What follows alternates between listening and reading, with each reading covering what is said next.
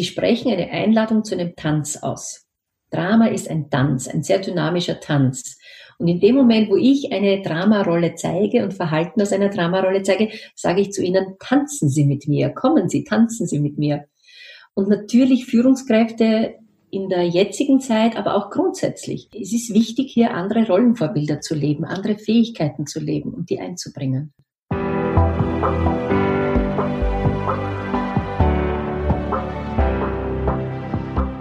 Willkommen bei Breakfast Briefings, dem Management-Podcast von Business Circle. Erleben Sie Persönlichkeiten, die Sie inspirieren, bereichern und Ihr Fachwissen mit Ihnen teilen, weil Wissen verbindet.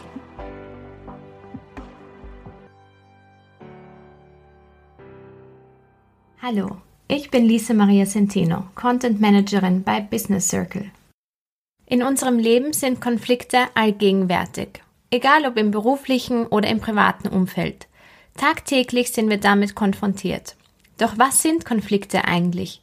Wie gestaltet sich konstruktives Konfliktmanagement? Wie schafft man es gerade in Unternehmen, einen würdevollen Umgang in Konfliktsituationen zu gewährleisten? Wie man am besten mit Konflikten umgeht und ihre Energie sinnvoll nutzt, haben wir Sonja Rauschitz gefragt. Sonja Rauschitz ist Gründerin der Wiener Schule der Verhandlungsführung, eine Begegnungsstätte für Verhandler. Sie unterstützt seit mehr als 15 Jahren Organisationen, Unternehmen und Führungskräfte in ihrer Verhandlungsführung und in ihrem Konfliktmanagement. Dabei kommt unter anderem das Harvard-Konzept zum Einsatz, bei dem es darum geht, in Verhandlungen eine gemeinsame Sprache zu entwickeln. Eines ihrer Erfolgsmodelle ist Leading Out of Drama, eine Methode, die uns erlernen lässt, wie man das Miteinander ringen und kämpfen bei Konflikten managen kann. Wir haben mit Sonja Rauschütz über Konfliktmanagement, Konfliktlösung, die Energie in Konflikten und wie man sie für kreatives Gestalten nutzen kann und warum es nicht immer sinnvoll ist, Konflikte im Keim zu ersticken, gesprochen. Ja, liebe Frau Rauschütz, vielen Dank, dass Sie sich die Zeit genommen haben, heute in den Podcast zu kommen. Sehr gerne. Ich freue mich, darüber zu sprechen. Schön, dass Sie da sind. Eines Ihrer bekannten Themen ist ja Leading Out of the Drama. Und dieser Titel passt leider so gut in diese momentane Situation. Wie empfinden Sie denn die aktuelle Krise? Ich finde es sehr interessant, dass Sie sagen, leider passt das sehr gut in unsere Situation. Denn das, womit wir jetzt konfrontiert sind, hat natürlich schon etwas mit dem Thema Konflikt und Konfliktmanagement zu tun und wie gehe ich mit dieser Konfliktenergie um. Die erste Frage, die man sich allerdings stellen muss, ist, was ist das Thema Konflikt? Es gibt ja in der herkömmlichen Literatur sehr häufig Begrifflichkeiten wie Konfliktmanagement, Konfliktlösung. Es geht um Kontrolle von Konflikt oder Reduktion von Konflikt. Also es geht immer wieder im Mainstream darum, diesen Konflikt zu reduzieren. Konflikt ist aber gleichzeitig überall. Das erleben wir ja heute. Ich glaube, darauf haben Sie auch Bezug genommen. Wir erleben das zu Hause. Es beginnt damit, dass ich mich zurückziehen möchte und ein Familienmitglied braucht meine Aufmerksamkeit. Oder in Firmen, ich möchte ein Projekt abschließen oder möchte für die gute Arbeit Anerkennung haben und ich bekomme aber Kritik. Also das heißt, Konflikt ist überall. Und gleichzeitig ist es ja auch so, Konflikt nehmen wir ja auch wahr. Das heißt, es ist auch ein körperliches Empfinden. Das heißt, ich, ich habe vielleicht rasende Gedanken, ich habe ein ungutes Gefühl im Bauch, ich bin frustriert, ich bin ärgerlich. Manche von uns ziehen sich zurück in Konfliktsituationen und andere attackieren, beschuldigen andere, also äh, gehen sozusagen raus. Je mehr dieser Konflikt vorhanden ist, desto mehr emotionale, psychische, aber auch körperliche Auswirkungen hat das. Das heißt, es ist nicht vermeidbar. Jetzt ist die Frage, was tue ich mit diesem Konflikt und was ist Konflikt eigentlich? Ganz einfach gesagt ist Konflikt der Unterschied zwischen dem, was ich will und dem, was passiert. Und das heißt, da entsteht immer Energie. Und die Kernfrage ist, wie gehe ich mit dieser Energie um? Und es gibt im Grunde zwei Formen, mit dieser Energie umzugehen. Das eine ist sozusagen gegeneinander zu kämpfen und das andere ist miteinander zu kämpfen. Und Leading Out of Drama ist eben eine Methode, die sich darauf konzentriert, wie können wir dieses Miteinander ringen und miteinander kämpfen machen. Wunderbar. Ja, dem auch auf den Grund zu gehen, ist wahrscheinlich auch, auch so wichtig, wirklich, was bedeutet ein Konflikt tatsächlich. Vielen Dank für diese, für die Erläuterung. Was sind denn so die ersten Schritte, wie man vielleicht schon einen Konflikt vorab erkennen kann oder wie eine Führungsperson einen Konflikt vielleicht schon im Keim ersticken kann, bevor er überhaupt aufkommt? Also hier wieder das im Keim ersticken. Es zu verstehen und anzuerkennen ist, dass Konflikt ganz einfach Energie ist. Es ist eine Energie, die da ist. Also die spüre ich, da bewegt sich was, da tut sich was in meinem Herz, in meinem Verstand, in meinem Bauch, wo auch immer. Und die Frage auch für mich als Führungskraft ist, wie gehe ich mit dieser Energie um? Leider ist eben viel in der Literatur so, dass es sagt, na, man muss das reduzieren und kontrollieren. Und die Frage ist aber, wenn das überall gegenwärtig ist, wenn das nicht vermeidbar ist, wenn das spürbar ist und wenn das einfach Energie ist, was tue ich dann damit? Und habe ich eine andere Möglichkeit, damit umzugehen? Die meisten von uns assoziieren ja Konflikte mit das ist sehr stressig, das versuche ich zu vermeiden, da kommt nie etwas Gutes dabei raus. Also wir sind gewohnt, in Konflikten gegeneinander zu kämpfen. Und deswegen mögen wir es auch nicht. Und Leading Out of Drama oder die Methode heißt auch Compassionate Accountability, ist eine Methode, wie ich diese Energie nutzen kann in ein kreatives Gestalten. Weil so wie die Frage, äh, Emotionen sind da und was tue ich mit diesen Emotionen? Laufen die unkontrolliert in der Gegend rum oder kann ich diese Emotionen auch instrumentalisieren? Und im Leading Out of Drama geht es darum, diese negative Konfliktenergie zu instrumentalisieren und mit dieser Energie etwas zu machen. Also zu erkennen, das ist im Grunde nur Energie und ich habe zwei Möglichkeiten. Lasse ich es negativ wirken oder gehe ich in dieses Konstruktive, in das Produktive hinein? Wenn ich in das Negative gehe, dann habe ich eine Haltung von Gegnerschaft. Also da gibt es ein Problem, da passieren nicht die Dinge, die ich gerne hätte und ich ergreife eine feindliche Haltung, eine gegnerische Haltung. Im Verhandeln nennt man das oft diese Win-Lose-Situation. Es gibt auch Eskalationsstufen in Konflikten, da nennt man das dann Lose-Lose. Ja.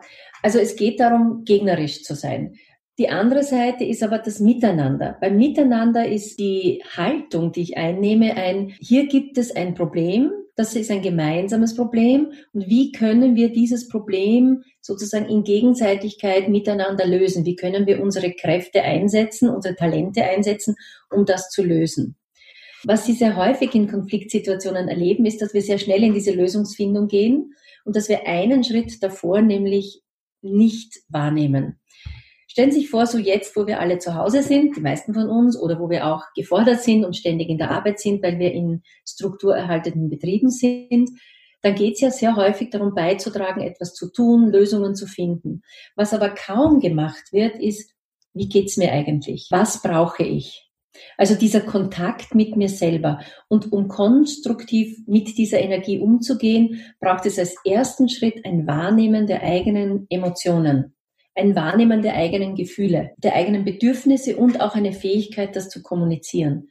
Und Leading Out of Drama ist eine Methode, wie man sozusagen im ersten Schritt in Kontakt entweder mit mir selber oder mit meinem Gegenüber. Was ist jetzt eigentlich los? Was brauche ich jetzt? Ich brauche jetzt mal Anerkennung für das, was ich gemacht habe. Ich bin hier den ganzen Tag in meinem Kämmerlein gesessen, habe vor mich hingearbeitet und obwohl ich keinen sozialen Kontakt hatte, wenig Pausen genommen habe, ich brauche mal Anerkennung für das, was ich tue. Oder ich brauche einmal Rückzug. Meine Bedürfnisse zu kommunizieren und erst wenn ich diesen ersten Schritt gemacht habe, bei mir wahrzunehmen, was ist da, was ist mein Gefühl, meine Emotion, kann ich sagen, was ich will und dann erst in die Lösungsfindung gehen. Wie könnten wir das miteinander lösen? Zum Beispiel in einer Familie, wo ich Teenager habe, zu sagen, ich fühle mich sehr unwohl damit, dass eure Freunde kommen und gehen, also in den ersten Tagen vielleicht. Ich wäre gern Teil der Lösung und würde gerne einen Rahmen schaffen, wie wir das miteinander gestalten können. Aber ich möchte nicht, dass wir sozusagen zum Problem werden, indem wir das Coronavirus weiter vertragen, indem wir also Teil der, des Problems werden. Ich möchte auch hier nicht, dass bei uns Leute ein- und ausgehen. Wie geht's euch damit? Das bedeutet aber für mich selber mal wahrzunehmen, was brauche ich da eigentlich? Oder was ich auch höre, ja, Lehrer, Schüler ist ja auch sehr häufig das Thema, ja. Ich kenne eine Volksschullehrerin zum Beispiel, die arbeitet rund um die Uhr. Die sagt, sie arbeitet zurzeit mehr als vorher. Die Eltern brauchen Aufmerksamkeit, die Schüler brauchen Aufmerksamkeit, die Kolleginnen im Team, die Direktorin braucht Aufmerksamkeit. Und wie gehe ich damit um? Und die Meetings laufen dahingehend ab, dass man meistens über die inhaltlichen Themen spricht. Man merkt, jeder ist überfordert. Und es ist keine Zeit da zu sagen, wie geht's mir eigentlich? Was brauche ich? Kann es sein, dass ich zum Beispiel, wenn Lehr äh, Eltern in die Schule kommen, Unterlagen abholen, kann es sein, dass ich sage, bitte, liebe Eltern, tretet einer nach dem anderen ein. Arbeitet mit. Oder bin ich so gestresst, dass ich sage, ja, es ist schon irgendwie okay, es fühlt sich zwar jetzt nicht sehr gut an, aber es geht irgendwie. Und dann gehe ich nach Hause und sage, diese komischen Eltern, die nehmen überhaupt keine Rücksicht darauf. So. Also das heißt, Leading Out of Drama, das Modell heißt auch Compassionate Accountability, bedeutet, ich bringe einerseits das Mitgefühl ein und andererseits aber auch die Bereitschaft, Verantwortung zu übernehmen und Teil dieser Lösung zu sein. Und aktuell sieht man das sehr schön. Also man kann das jetzt Verhandeln nennen, man kann das jetzt Konflikt nennen. Sie sehen, wie Menschen kreativ sind. Das Bundesheer nimmt alte verwendete Masken, mit ihren Methoden kommt es zu neuen Masken. Regierung stellt Geld zur Verfügung, dass die Forschung weitergeführt werden kann. Also es sind, oder aus Frankreich werden Leute nach Österreich transportiert in die Spitäler, weil dort in Paris die Spitäler, Spitäler übergehen und die werden nach Österreich gebracht. Das heißt, im Moment passiert sehr viel von dieser gemeinsamen Problemlösung und diesem gemeinsamen Potenzial. Es liegt aber mit der ersten Entscheidung. Wie gehe ich mit der, dieser Energie um? Werde ich kreativ, werde ich konstruktiv. Das heißt, wir stecken unsere Köpfe zusammen, ich bringe mich ein, ich übernehme Verantwortung oder kämpfe ich gegeneinander. Und bislang ist es einfach sehr häufig so, dass es selten eine Führungskraft gibt, die sagt, juhu, es gibt Konflikt, kreatives Potenzial, hier entsteht etwas. Weil wir auch nicht damit, also wir wollen das immer wegdrängen und verschieben. Es ist jetzt aber eine wunderbare Möglichkeit hinzuschauen und sagen, wie läuft denn das mit diesen Konfliktenergien? Weil wenn wir nicht nach draußen können, das ist Konflikt. Das ist Energie, die da ist. Was tue ich dann damit? In der Familie entsteht Energie. Und da gibt's ganz einfache Möglichkeiten, damit umzugehen, nämlich die Fähigkeiten der Offenheit, die Fähigkeit der Lösungsorientierung und die Fähigkeit der Beharrlichkeit, der Verantwortung mit übernehmen. Aber Beharrlichkeit bedeutet auch, ich ziehe eine Grenze. Ich sage, das geht im Moment für mich nicht. Und viele von uns haben Talente, in zwei von diesen drei Fähigkeiten. Wir nennen diese Fähigkeiten die Compassion-Fähigkeiten in dem Modell. Und das sind die Offenheit, die Lösungsorientierung und die Beharrlichkeit. Die meisten Menschen haben zwei Fähigkeiten sehr stark ausgeprägt und die dritte lassen wir aus. Manche von uns sind sehr gut darin, offen zu sein, Gefühle darzulegen, beizutragen, mitzuarbeiten. Die sind aber dann vielleicht nicht ganz so gut entweder im Durchhalten oder im Umsetzen oder aber auch im Grenze ziehen. Das ist eine Schwierigkeit, die oft damit einhergeht, wenn ich so offen bin und so bereit bin, Lösungen zu finden, bin ich manchmal nicht so gut darin zu sagen, hier ist Stopp und das funktioniert für mich nicht. Nicht du musst etwas anders machen, sondern ich mache für mich etwas anders, weil ich Verantwortung übernehme. Dann gibt's andere Menschen, die sind besonders gut in Lösungsorientierung, die sind sehr kreativ, haben viel Erfahrung, tragen viel bei. Jeder von uns hat Qualitäten in dieser Lösungsorientierung und sind sehr gut in der Beharrlichkeit, auch im Abgrenzen, im Sinn sagen, was geht, was nicht geht, in, dem, in der Vereinbarung einhalten. Aber die haben wieder oft so diesen Stolperstein des, wie geht's mir eigentlich damit? Wie fühlt sich das für jemand anderen an? Nehme ich mein Gegenüber wahr? Ich, ich ähm, wie soll ich sagen, ich führe uns dadurch, auch durch diese schwierige Situation, auf und durchhalten und kreativ sein und Lösungen bringen. Aber eigentlich verliere ich die Leute unterwegs. Wir sind zwar irgendwo angekommen, aber die Hälfte haben wir verloren.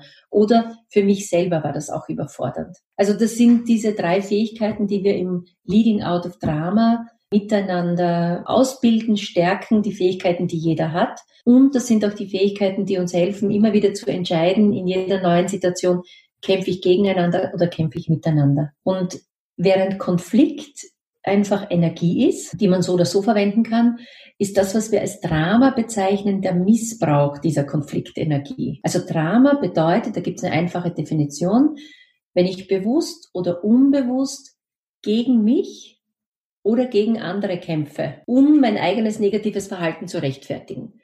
Also man muss ja hin und wieder den Mitarbeitern sagen, wo es lang geht und sie kritisieren und zur Schnecke machen, sonst funktionieren sie nicht. Das wäre jetzt gegeneinander. Ich muss hier die Menschen antreiben, egal wie es ihnen geht, und ich verfolge sie und wir bleiben beharrlich dran. Andersrum, wie kämpfe ich gegen mich? Ich nehme mich selber nicht besonders wichtig. Meine Bedürfnisse zählen nicht. Ich sage jetzt lieber nicht, es geht ja um das große Ganze. Ich kann jetzt zum Beispiel als Mitarbeiter nicht sagen oder Mitarbeiterin nicht sagen, ich brauche jetzt eine Pause acht Stunden Zoom-Meetings geht nicht. Oder es ist für mich wichtig, dass wir Zoom-Meetings pünktlich beginnen und nicht immer diese zehn Minuten vorher, bis alle da sind, zum Beispiel. Das ist einbringen und das ist, ich kämpfe, manche kämpfen gegen sich, die spüren ganz klar das Bedürfnis, die sind gut in dieser, in diesem Kontakt machen mit sich selber, aber die spüren das nicht. Und Leading Out of Drama ist eine Methode, wie man diesen Konflikt konstruktiv angeht, jeden Tag immer wieder privat, beruflich und auch in, ja, in anderen politischen Kontexten zum Beispiel.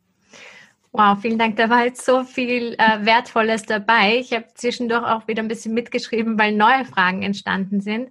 Aber ja. vielen Dank auch für diese Erörterung, dass ein, eine Konfliktsituation Energie birgt. Weil eben, wie ich gesagt habe, im Keim ersticken, das ist un unsere gängige Methode, ist, diese Krisen gar nicht aufkommen zu lassen, oder sie gar zu ignorieren. Aber so macht das total Sinn, dass es Energie ist, die irgendwo hin, die muss irgendwo hin und die kann ausgesprochen werden und gelöst werden oder sie kann eben explodieren. Vielleicht muss man auch dazu sagen, das klingt jetzt theoretisch so einfach, das ist aber in der Praxis nicht einfach. Der erste Schritt ist immer mit dieser Offenheit. Das ist immer der erste Schritt, wenn etwas schwierig wird, wenn ein Konflikt da ist, wenn Energie da ist, wenn ich körperlich etwas spüre, ist der erste Schritt diese Offenheit. Und die kann mit mir selber sein dass ich bei mir mal was wahrnehme, aber die kann natürlich dann auch im nächsten Schritt beim anderen sein. Ich kann mal anerkennen, ich verstehe, dass das jetzt im Moment sehr schwierig ist für dich. Und in dem Moment, wo ich diese, diese Verbindung mache, habe ich auch schon meistens so dieses, und was will ich denn dann? Also ich nehme mal dieses Gefühl wahr, bei mir oder bei anderen, und dann sage ich, was ich will.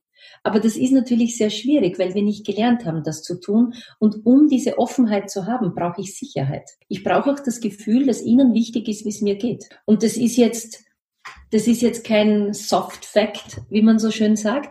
Wenn Sie diese Energie negativ verwenden, dann wird Produktivität reduziert. Es gibt Studien, ich glaube, da gab es 2008 gab es eine Studie in den USA zum Thema Konflikt am Arbeitsplatz. Und laut dieser Studie in den USA glauben, glaubt man, dass 3,8 Stunden pro Woche mit Konflikten verbracht wird. Mit Konfliktenergie. Stellen Sie sich vor, 3,8 Stunden, die ich jede Woche darauf verwende, Konflikt mit dieser Energie positiv oder negativ umzugehen. Das heißt, es vermindert ganz stark meine Produktivität. Es ist natürlich psychisch anstrengend für die Menschen. Das heißt, ich habe da, es gibt sogar Menschen, die sagen, dieser Missbrauch dieser Konfliktenergie ist eine der größten Krisen, die wir in dieser Welt haben, weil wir noch nicht einmal begonnen haben, das Potenzial dieser Energie zu ernten. Da liegt so viel Potenzial drinnen, so viel Kreativität, was wir jetzt ja auch erleben mit dieser Corona-Krise, wo man immer wieder diese Blüten sieht, wo Menschen miteinander einfach kreativ werden und Lösungen. Und da geht es gar nicht um, ich muss jetzt den Weltfrieden schaffen, sondern es geht darum, was ist mein Beitrag? Wo bin ich in diesem Universum hier, in dieser Gemeinschaft hier? Was ist es, was ich beitragen kann? Und das beginnt bei der Familie und geht natürlich in die Firmen weiter, aber es bedeutet auch in der Gesellschaft Dinge beizutragen. Irrsinnig spannend, ja. Vielen Dank dafür. Und da anschließend noch gleich meine nächste Frage. Sie haben jetzt auch viel über Reflexion gesprochen, dass sozusagen der erste Schritt die Reflexion der eigenen Gefühle ist und des, der eigenen Situation ist. Und über Sicherheit.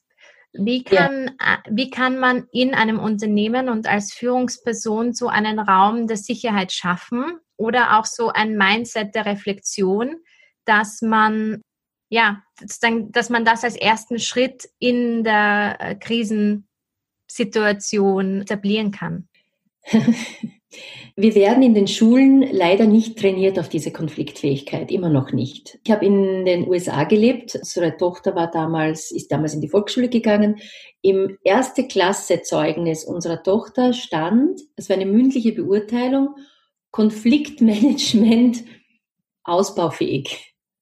Und natürlich war ich damals schon mit dem Thema Verhandeln und Konflikt beschäftigt und hab, bin dann zur Lehrerin gegangen und habe gesagt, was bedeutet das Konfliktmanagement ausbaufähig? Und sie hat gesagt, es gibt zwei Kriterien, wie sie in der Schule dort beurteilt haben. Das war eine öffentliche Schule, aber natürlich, glaube ich, sehr stark Montessori ausgerichtet, auch wenn es nicht offen ausgeschrieben war. Sie hat gesagt, es gibt zwei möglich, zwei Arten, das zu beurteilen. Erstens, ist die Person in der Lage, in Konfliktsituationen, also wenn die Dinge nicht so sind, wie ich sie möchte, zu kommunizieren, was sie will? Also bringt sie sich noch ein oder zieht sie sich zurück? Ist sie in der Lage zu sagen, die Person, ich möchte etwas anders, auch wenn draußen etwas anderes passiert? Die zweite war, wie macht sie das? Attackiert sie Menschen Oder wird sie dann ungehalten mit Emotionen? Also man könnte sagen, läuft diese Konfliktenergie unkontrolliert in der Gegend. Und das war interessant, weil ich bei Jungen, bei Kindern zu beobachten, was tun die, wenn die Dinge nicht so sind, wie sie erwarten. Und daher ist es eine Fähigkeit, die man trainieren kann, die man ermutigen kann. Das sollte natürlich in der Schule beginnen. Das ist aber auch etwas, was man natürlich auch als Führungskraft sozusagen sich aneignen kann.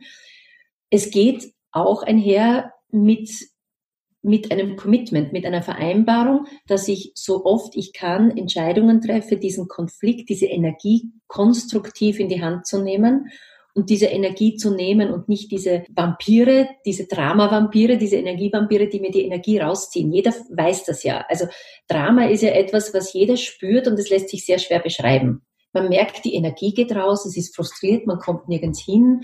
Es sind immer wieder ganz dynamische Tänze miteinander. Selber wechselt man ständig die Position. Zuerst fühlt man sich als Opfer, dann greift man die anderen an, dann denkt man sich, man will die Leute wieder retten.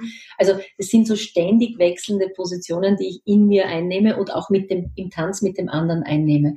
Und ich habe aber immer wieder die Entscheidung, hier, ich spüre was, ich nehme was wahr, was tue ich damit? Und das kann ich trainieren. Und ich kann das jetzt trainieren, indem ich sage, ich mache tatsächlich, ich setze mich mit dem Thema auseinander, ich trainiere diese drei Fähigkeiten und trainiere damit auch diese Compassionate Accountability, wo ich sozusagen das Mitgefühl, die Bereitschaft zu arbeiten, aber auch das Verantwortungsbewusstsein mitnehme. Also nicht nur eines von denen, sondern alle drei.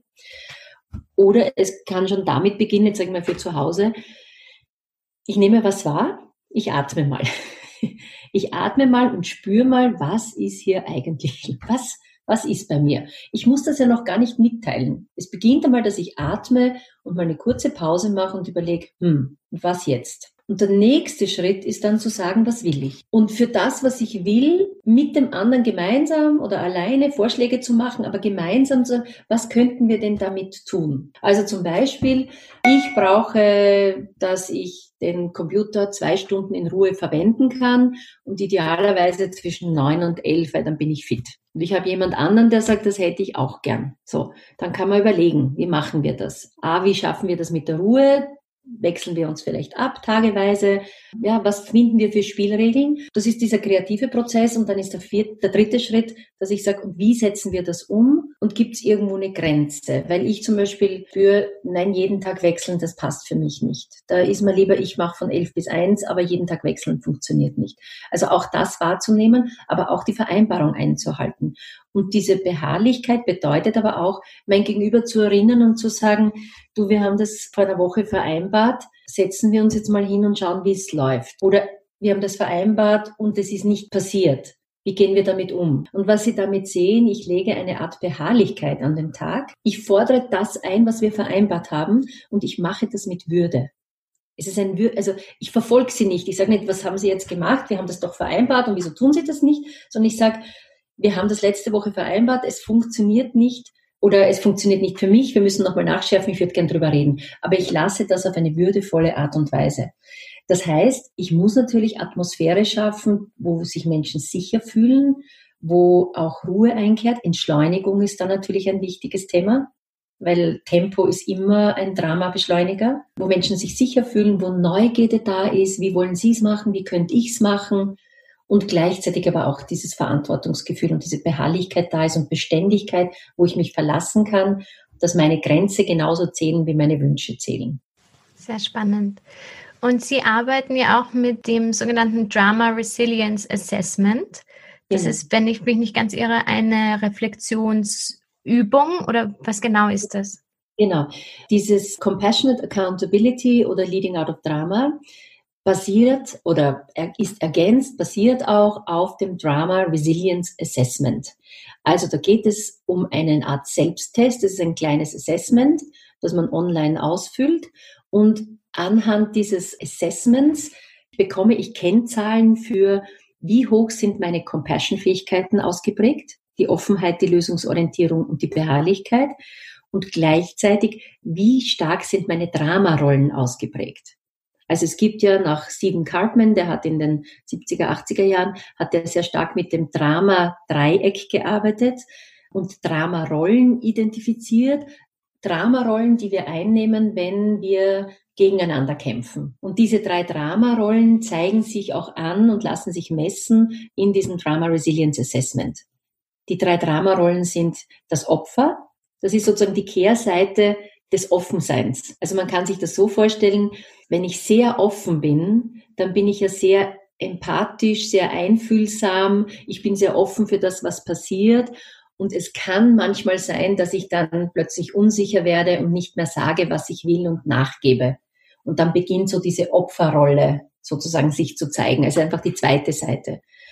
Das zweite Dramarolle, die man in diesem DRA nennen wir das, Drama Resilience Assessment sieht, ist die des Retters, der Retterin. Sehr spannende Rolle, weil man ja sagt, na, was ist denn da falsch, wenn ich jemandem helfe? Menschen, die hohe Lösungsorientierung haben, das heißt, sehr kreativ sind, sehr umsetzungsstark sind, fantasievoll sind, gut in der gemeinsamen Problemlösung sind, schießen manchmal übers Ziel hinaus und übernehmen zu viel Verantwortung für andere.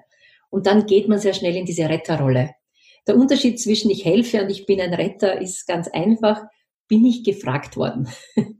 Hat mich jemand um Hilfe gebeten oder ist das unsere Vereinbarung, dass ich als Führungskraft ja mitverantwortlich bin für sie, aber wie weit bin ich das verantwortlich? Also ein Retter ist einfach eine Rolle, wo wir gerne unsere Kompetenz zeigen, gerne Verantwortung übernehmen, aber eigentlich geht es uns darum, dass es mir dann besser geht, wenn ich retten kann, als dass mich jetzt jemand wirklich um eine Hilfe gebeten hat. Das ist die Retterrolle, das sieht man auch.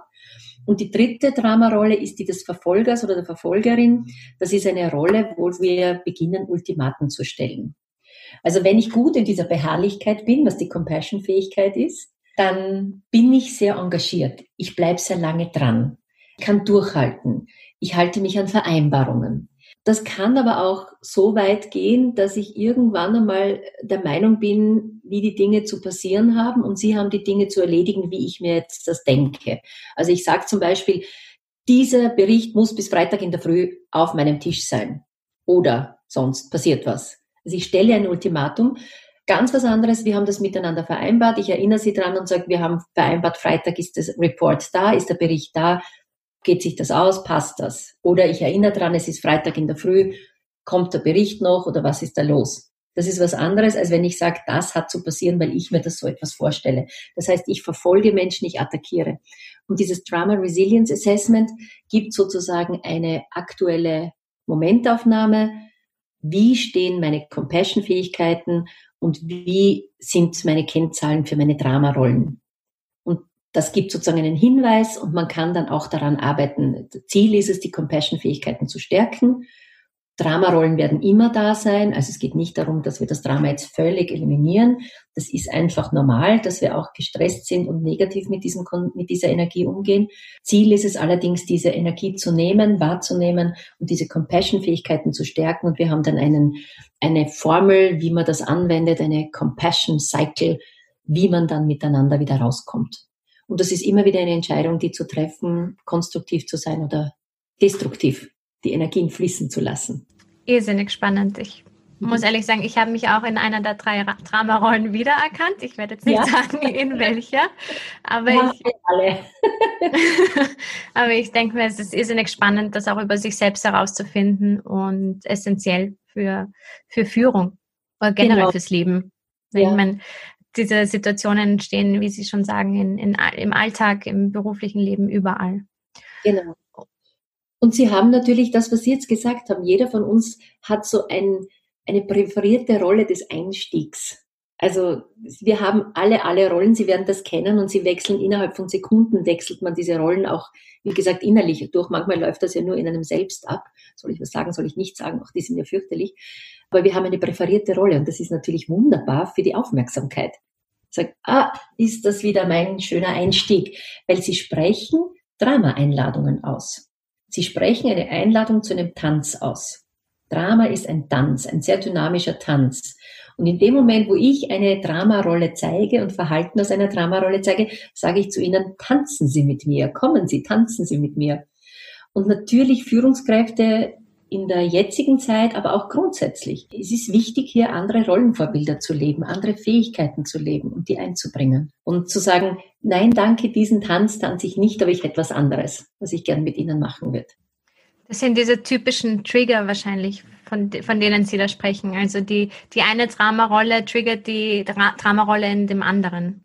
Ja, genau. Also stellen Sie sich so vor, ein Retter, jemand, der in einer Retterrolle ist, sagt, wen kann ich jetzt retten? Wo ist mein Opfer, das hier gerettet werden muss? Das Opfer schreit natürlich, rette mich, rette mich. Ach, ich habe ein Problem, ich kann das nicht. Bitte könnte das jemand für mich machen. Der Retter, interessant dabei zum Beispiel ist, dass das Opfer, die Opferrolle eine sehr starke Rolle da drinnen ist. Man glaubt immer die armen Opfer. Aber das Opfer ist die einzige, das Verhalten, wenn wir ein Opfer sind und sagen, nicht für uns einstehen, andere bitten uns zu helfen. Das Opfer tanzt sowohl mit dem Retter, es sagt, rette mich, und es tanzt aber auch mit dem Verfolger und sagt, verfolge mich. Ich habe das nicht gut genug gemacht. Schau, was ich wieder für Fehler gemacht habe. Das ist natürlich alles unbewusst. Dramarollen sind zum Großteil unbewusst. Also wenn Sie sagen, ah, da sehe ich schon was, dann nehme ich was wahr, das ist der erste Schritt, das wahrzunehmen, dass Sie jetzt gerade wieder einen Tanz, eine Einladung zum Tanz aussprechen. Der erste Schritt und ich hoffe, dass, dass man das auch gut auflösen kann oder beziehungsweise, dass man gut daran arbeiten kann, ja. wenn man es mal erkannt hat. Es ist ein, das Compassionate Accountability ist ein sehr einfaches Modell und es ist ein Modell, das tiefer geht, weil es eine ernsthafte Entscheidung zum konstruktiven Umgang mit dieser Energie immer wieder fordert, immer wieder die neue Entscheidung. Und manchmal hat man keine Lust oder man hat keine Energie. Dann dreht man sich im Wirbelwind im Drama, sagt man, wunderbar, jetzt haben wir den Dramatanz getanzt und ich empfehle dann oft meinen Kunden, beginnen Sie mit E-Mails. Schreiben Sie E-Mails anders, weil das sozusagen das Tun ist manchmal so eine Herausforderung. Aber es ist ganz einfach. Es ist einfach zu lernen, es ist einfach zu verstehen und es ist ein sehr mächtiges Instrument. Und ich glaube, dass wir als Gesellschaft hier eine sehr große äh, sehr großes Potenzial haben, mit dieser kreativen Energie umzugehen. Wir sind alle verschieden, wir sind verschieden auf die Welt gekommen und haben verschiedene Bedürfnisse, unterschiedlich. Und das ist ein echtes Potenzial. Und man sieht das jetzt in dieser äh, Corona-Zeit, wie wichtig es ist, dass jeder von uns seinen Beitrag leistet. Aber es bedeutet, ich entscheide mich einzubringen. Ich entscheide mich nicht, am Rand stehen zu bleiben und in meinem Kopf vielleicht in die Opfer, die Drama oder in eine andere Dramarolle zu gehen, sondern ich entscheide mich, Teil der Lösung zu sein. Und Teil der Lösung bedeutet auch, ich bringe meine Emotionen mit hinein. Emotionen sind soziale Fähigkeiten, die wir haben. Emotionen sind Fähigkeiten, die uns helfen, miteinander umzugehen, sind Warnsysteme, sind andere Systeme, positive Systeme und die einzubringen. Und da erfordert es einfach auch diese, nicht nur den Willen, sondern den Mut und auch den sicheren Rahmen. Und nachdem wir jetzt alle Rahmen neu gestalten für uns in unserer Zusammenarbeit, ist das eine hervorragende Gelegenheit, tatsächlich alle drei Compassion-Fähigkeiten mit reinzubringen. Und Menschen bringen sie sowieso mit ein. Sie fragen nur, lasse ich sie zu oder gehe ich ins Drama? Ist es vielleicht auch wichtig, einfach zu akzeptieren, dass die Emotionen sein dürfen und nicht immer davon ausgehen zu müssen, dass es Frieden geben soll und dass Konflikte erst gar nicht entstehen sollen oder dass man ja nicht, nicht, wie ich es vorher gesagt habe, im Keim ersticken, sondern dass man sich vielleicht immer einen konstanten äh, State an Frieden wünscht, aber dass das vielleicht auch dazu gehört, dass diese Emotionen einfach sein dürfen. Konflikt ist was ganz Normales. Also es ist, also wir sind mit Emotionen geboren. So, das heißt, die sind da. Und es gibt positive Emotionen, es gibt negative Emotionen. Wir wollen natürlich immer, das versuchen wir auch im Verhandeln, immer die positiven Emotionen aufbauen und diese auch zu nutzen für Verhandlungen. Also wenn, die, wenn ein, ein Gespräch jetzt, ich sage jetzt Verhandlung, aber wenn ein Gespräch, egal ob ein Konfliktgespräch oder ein anderes, wenn das in einer guten Stimmung verläuft, wenn das konstruktiv verläuft, dann ist es ja etwas, wo wir das schätzen, wenn die Emotion dabei ist. Es ist ja nur, wenn wir sagen, Emotionen draußen lassen, meinen wir meistens die negativen. Fakt ist aber, dass wir emotionale Wesen sind. Das sind unsere Fähigkeiten, diese Emotionen, die wir mit hineinbringen. Und dann stellt sich die Frage, wie gehe ich mit dieser Emotion um? Es gibt verschiedene Möglichkeiten, damit umzugehen, aber der Kern von Emotionen ist wahrnehmen, kommunizieren mit sich selber oder mit anderen loslassen. Emotionen sind etwas, was sehr körperlich ist und das geht durch unseren Körper durch, das nehmen wir wahr und die, das sind Warnsignale zum Teil.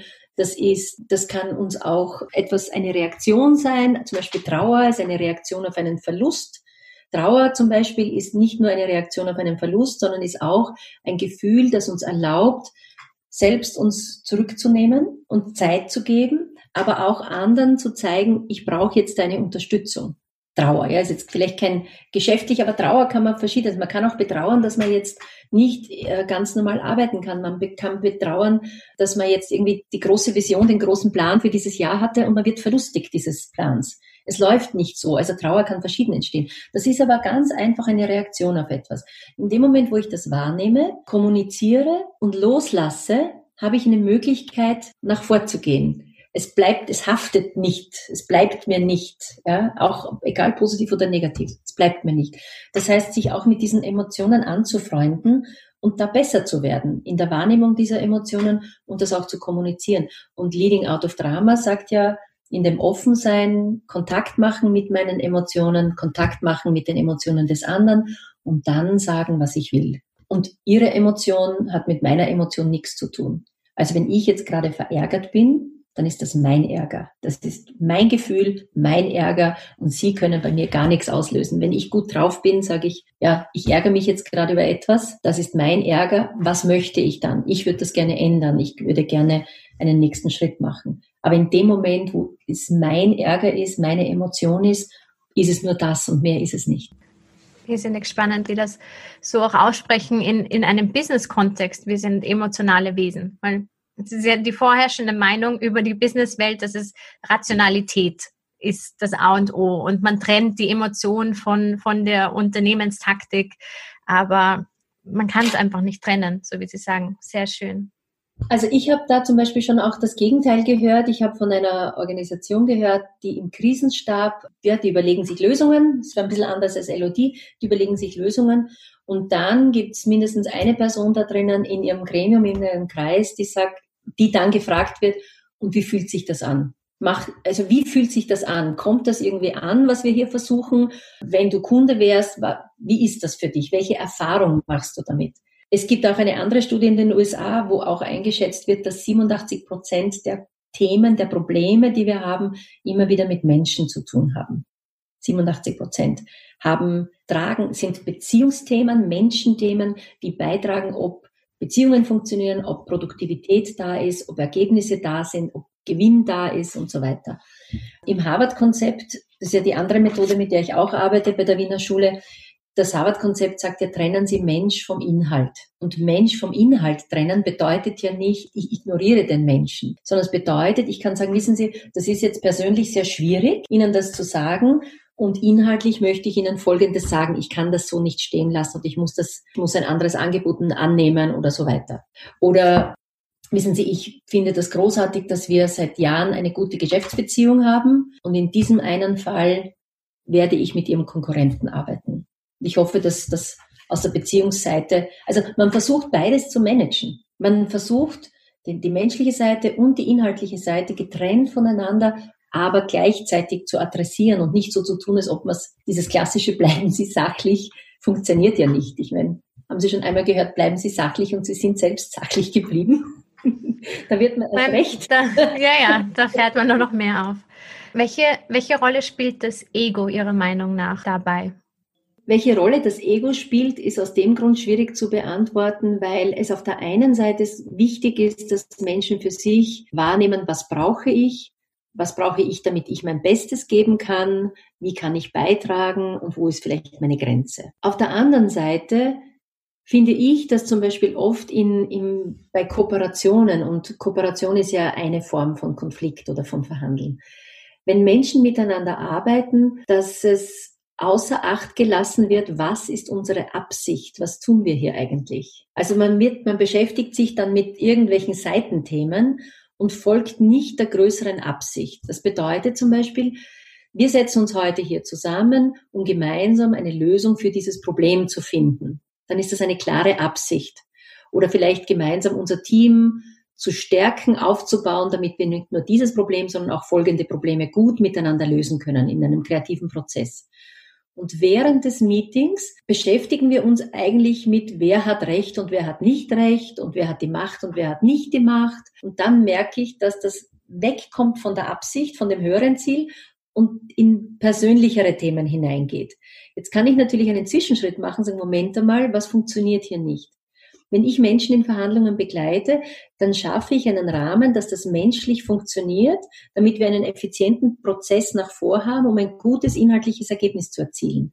Und da ist die Kernfrage, was ist die Absicht? Und haben wir alle diese Absicht für heute unterschrieben oder braucht es noch etwas anderes? Und Absicht gibt mir immer die Möglichkeit, den Prozess auch wieder so zu gestalten, zu sehen, brauchen die Menschen jetzt was anderes?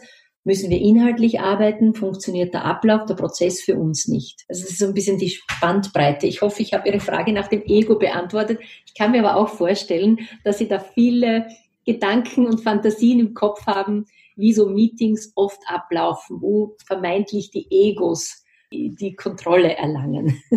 Ja, ich meine, der erste Schritt beginnt ja eigentlich schon mal dabei zu registrieren, dass man ein Ego hat und dass man das Ego getrennt von eigentlich sich selbst sehen müsste, um dann eine gewisse Beobachterebene einnehmen zu können, um reflektieren zu können. Ist das wirklich etwas, was ich möchte oder ist das etwas, was mein Ego jetzt möchte?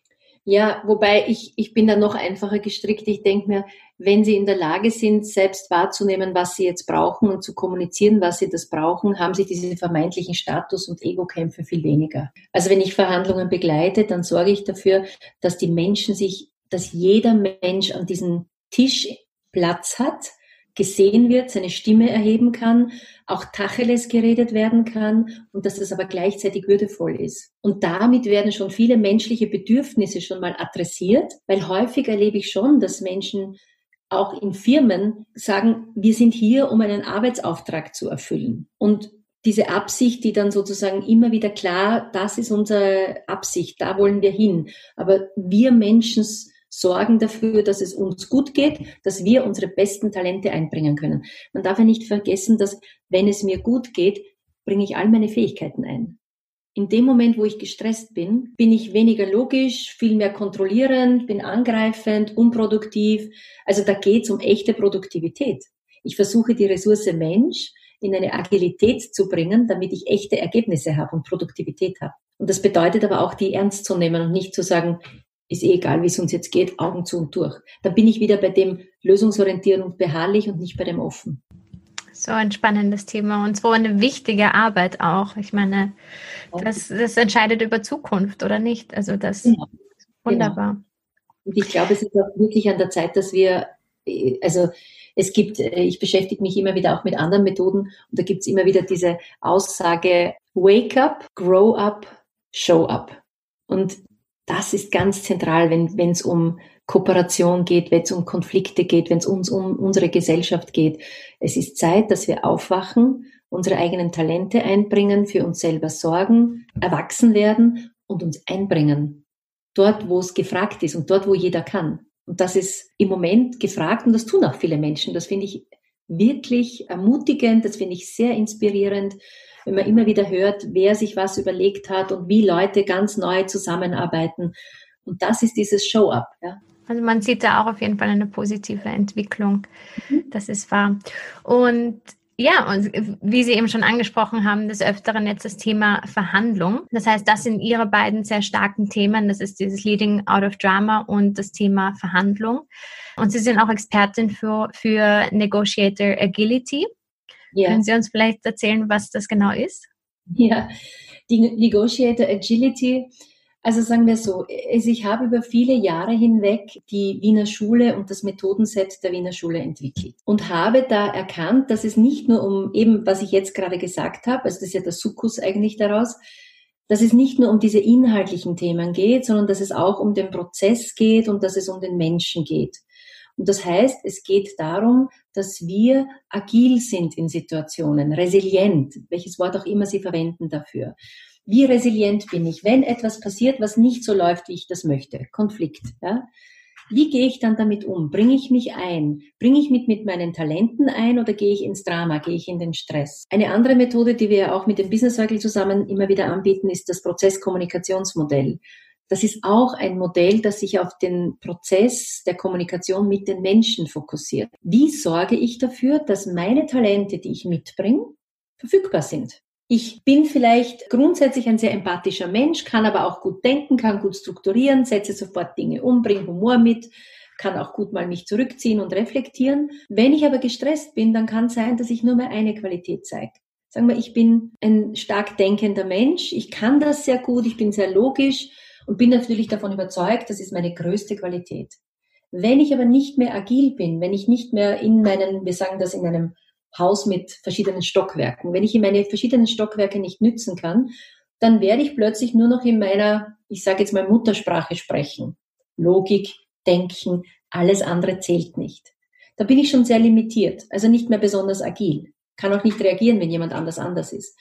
Wenn ich allerdings noch weniger Agilität habe und noch mehr Stress habe, dann werde ich sogar noch engstirniger. Dann verwende ich diese Fähigkeit, die ich habe, nämlich das Denken in einem Übermaß. Ich überstrapaziere es, wie ich verwende einen größeren Hammer. Ich verwende immer den Hammer, ist gerade sehr schwierig, also nehme ich einen größeren Hammer.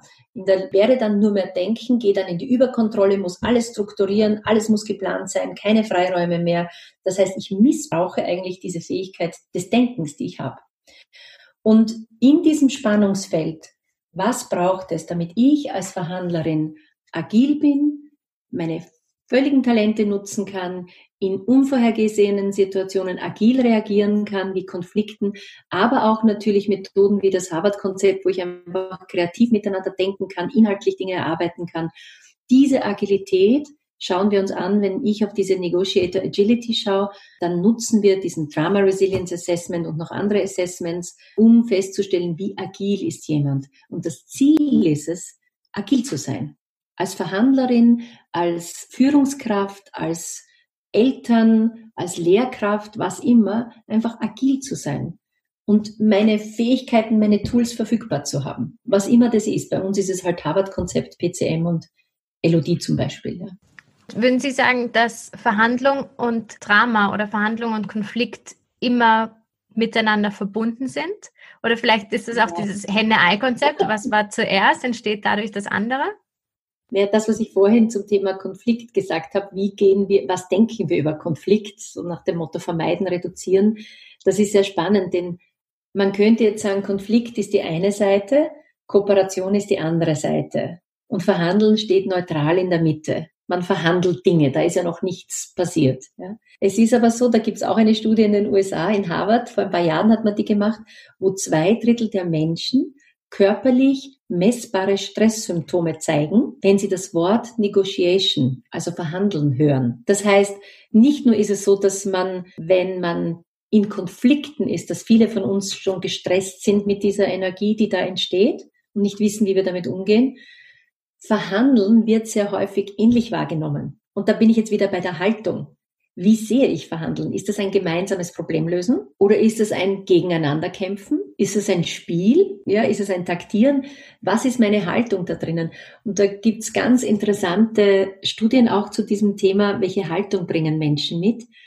Die meisten Menschen schätzen sich selbst als Problemlöser ein und gleichzeitig die anderen als Feilscher und Taktierer. Jetzt stellen Sie sich vor, ich schätze mich als Problemlöserin ein, aber ich werde zu 80 Prozent von den anderen als Feilscherin und Taktiererin eingeschätzt. Das heißt, wieder, in dem Moment, wo es schwierig wird, die Dinge passieren nicht so, wie ich möchte. Vielleicht gehe ich zu einem Termin hin, so ist eine Verhandlung, bin positiv eingestellt, glaube, dass das ein gemeinsames Problemlösen ist. Dann passieren Dinge, die ich nicht möchte. Und was tue ich dann? Und dann gehen die meisten in dieses Drama hinein, in das Verfolgen oder ich bin das arme Opfer oder machen andere Dinge, statt in den kreativen Prozess zu gehen und zu sagen, Moment einmal, hier läuft was nicht, ich würde das gerne ansprechen. Wie lösen wir dieses Thema? Welche Möglichkeiten gibt es und welche Commitment können wir miteinander dann treffen? Also das verschwindet so, weil eigentlich Verhandlung ist ein neutraler Begriff, aber es wird nicht so wahrgenommen. Die meisten Menschen, ähnlich wie bei Konflikt, mögen auch Verhandlungen nicht, weil das ist anstrengend. Ich finde Verhandlungen wunderbar, aber nur in dem Fall, wo es was Kreatives entsteht, wo was Gutes entsteht. Ich finde nichts fürchterlicher, als einen endlos schwierigen Verhandlungsprozess zu führen und am Ende kommt ein mittelmäßiger Kompromiss raus. Das ist eine Verschwendung an Ressourcen, das ist unmöglich. Das ist auch unprofessionell heutzutage. Es gibt andere Möglichkeiten, das zu tun. Ne?